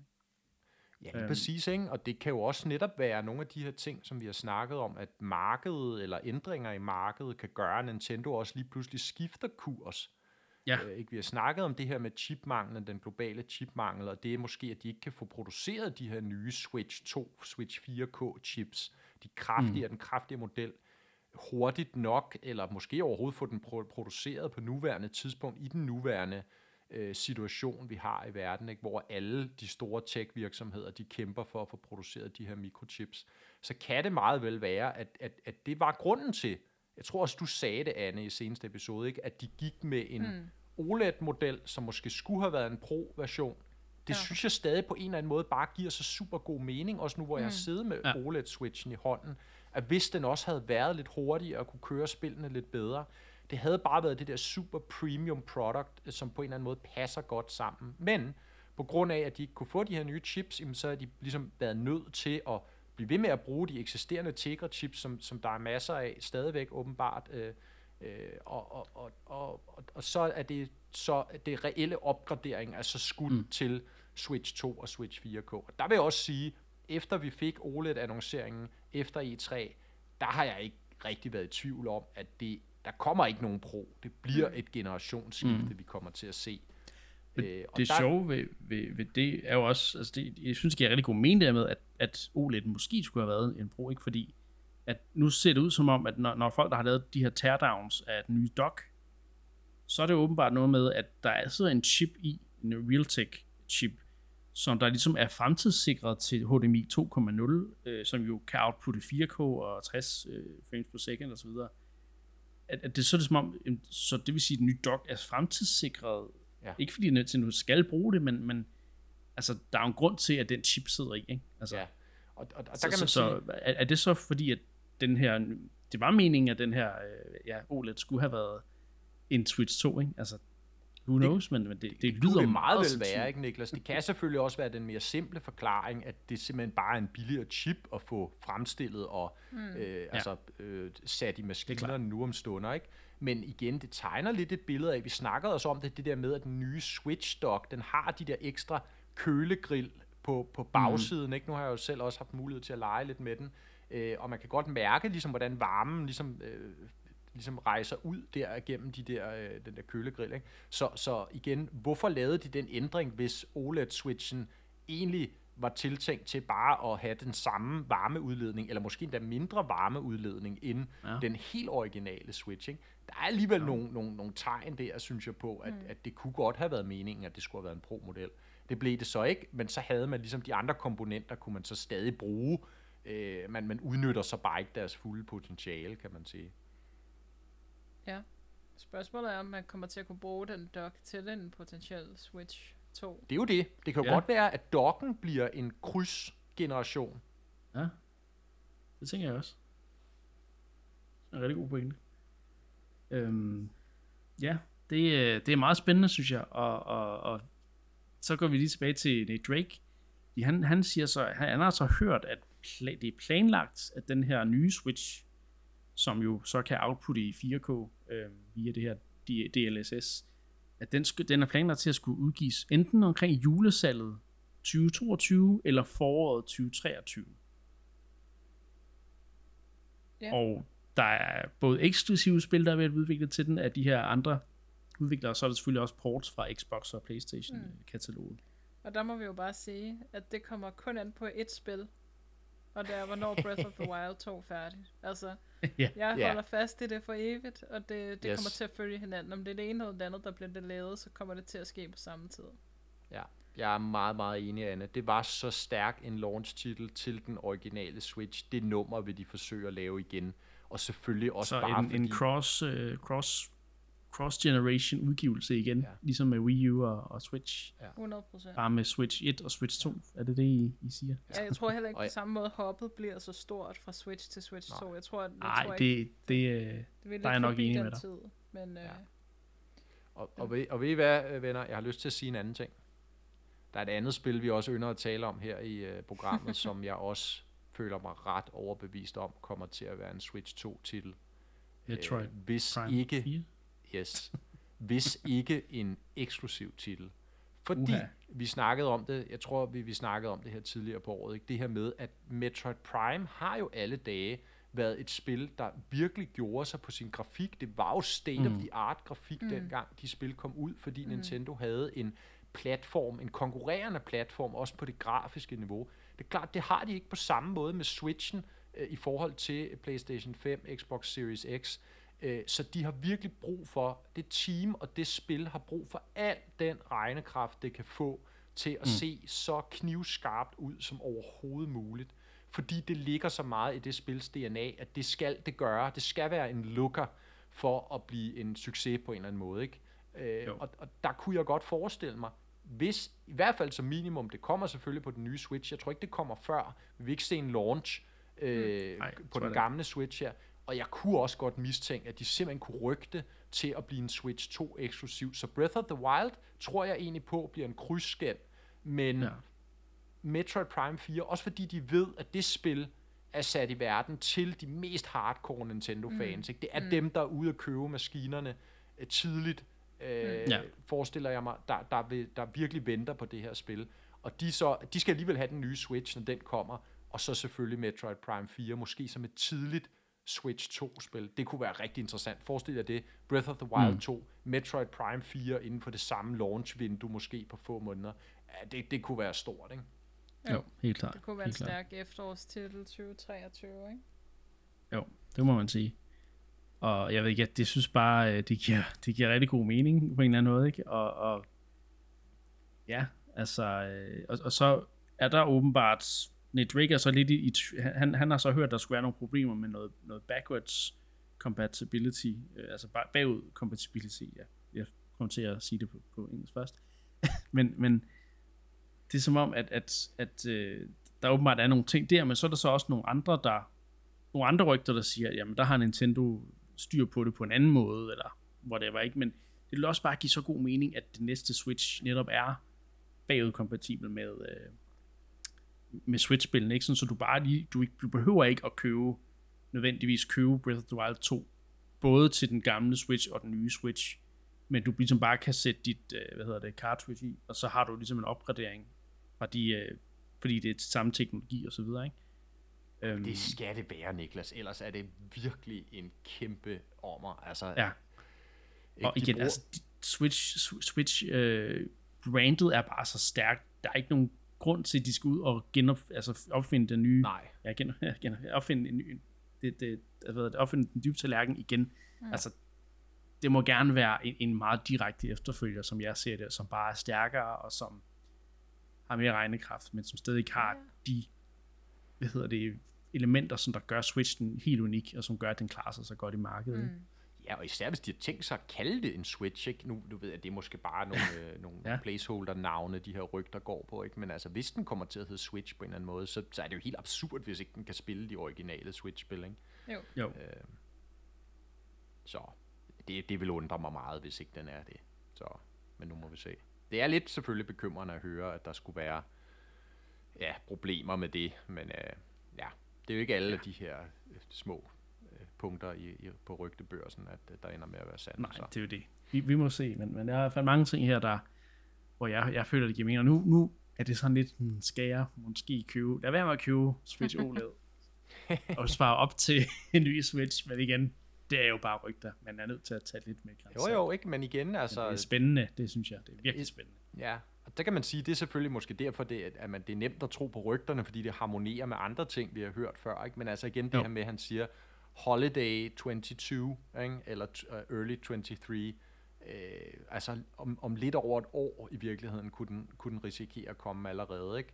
Sikkert ja. igen, som Anne siger, afhængig af, hvor hurtigt kan de gøre Breath of the Wild færdigt. Kan de gøre det færdigt øh, i Ja. efteråret? Øh, Ja. eller, eller rykker det så til, øh, til, til, til marts foråret 2023. Og selvfølgelig også igen den her chip-mangel. Øh, der ved vi nu fra andre tech-firmaer, at den, de regner med, at den kommer til at vare ind i 2022. Hvor langt ind i 2022 er måske for længe, øh, for tidligt at sige, men altså, man kan bare stadig konstatere, at det er vanvittigt svært at få fat i en PlayStation 5, Xbox Series X, få fat i et grafikkort til sin computer, mm. øh, at bilproducenter har svært ved at lave nok chips til deres biler. Altså, alle er bare ramt af det her, ikke? Øh, der Ja. har noget med mikrochips at gøre. Så, så det er virkelig en key faktor også, øh, en nøglefaktor i den her sammenhæng. Mm. Det er sikkert. Men det bliver spændende. Men ideen om at kunne spille Age of Calamity øh, uden frame drops er jo også bare tillokkende. Det må man jo sige. Så vil det jo ikke være Age of Calamity længere, Niklas. Så vil det være Age of øh, Excellence, eller jeg ved.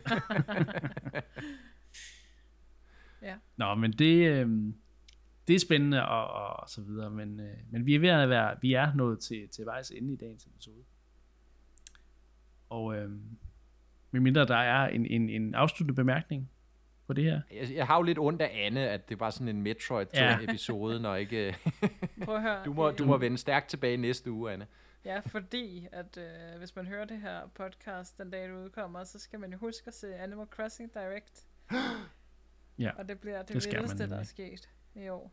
Og, og det er jo, øh, det når vi så ikke sammen i, i, i denne uge, men det kommer vi altså stærkt tilbage ved i næste episode. Der, Det- der er altså Animal Crossing på, på tapetet. Der skal du nok få lov, Anne. Ja, der skal jeg. Så er jeg tilbage.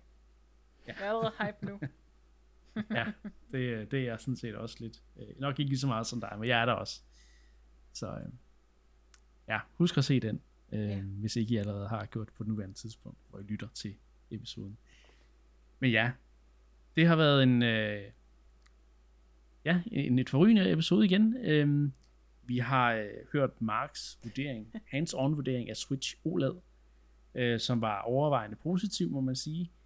Vi har snakket om Metroid Dread, øh, som også var overvejende positiv øh, vurdering. Der har vi snakket lidt om nogle salgstal til spillet, og så har vi selvfølgelig også lige øh, desværre øh, nævnt, at Mercury Steam ikke har ikke er sådan helt øh, fremme i skolen, når det kommer til de her øh, mere, mere kreditere øh, deres udviklere og, og så videre. Så vi snakket om, at Nintendo 64, øh, Nintendo Switch Online kataloget kommer til som standard at have NTSC-versioner, man kan øh, hvad hedder det, spille, men med PAL-versioner til nogle af spillene, hvor du kan få lov at spille det i forskellige sprog. Øhm, Så vigtigt. meget vigtigt, meget vigtigt. Og så har vi selvfølgelig snakket om rygter om Switch Pro, Switch 4K, skråstreg, Switch 2. Øhm, igen, igen, igen. Og nu begynder nu er det som om, det begynder at glide. Det var det, vi nåede i, i den her uge. Øh, så nu er der ikke andet at sige end tak, fordi I lyttede med. Så lyttes vi ved næste gang.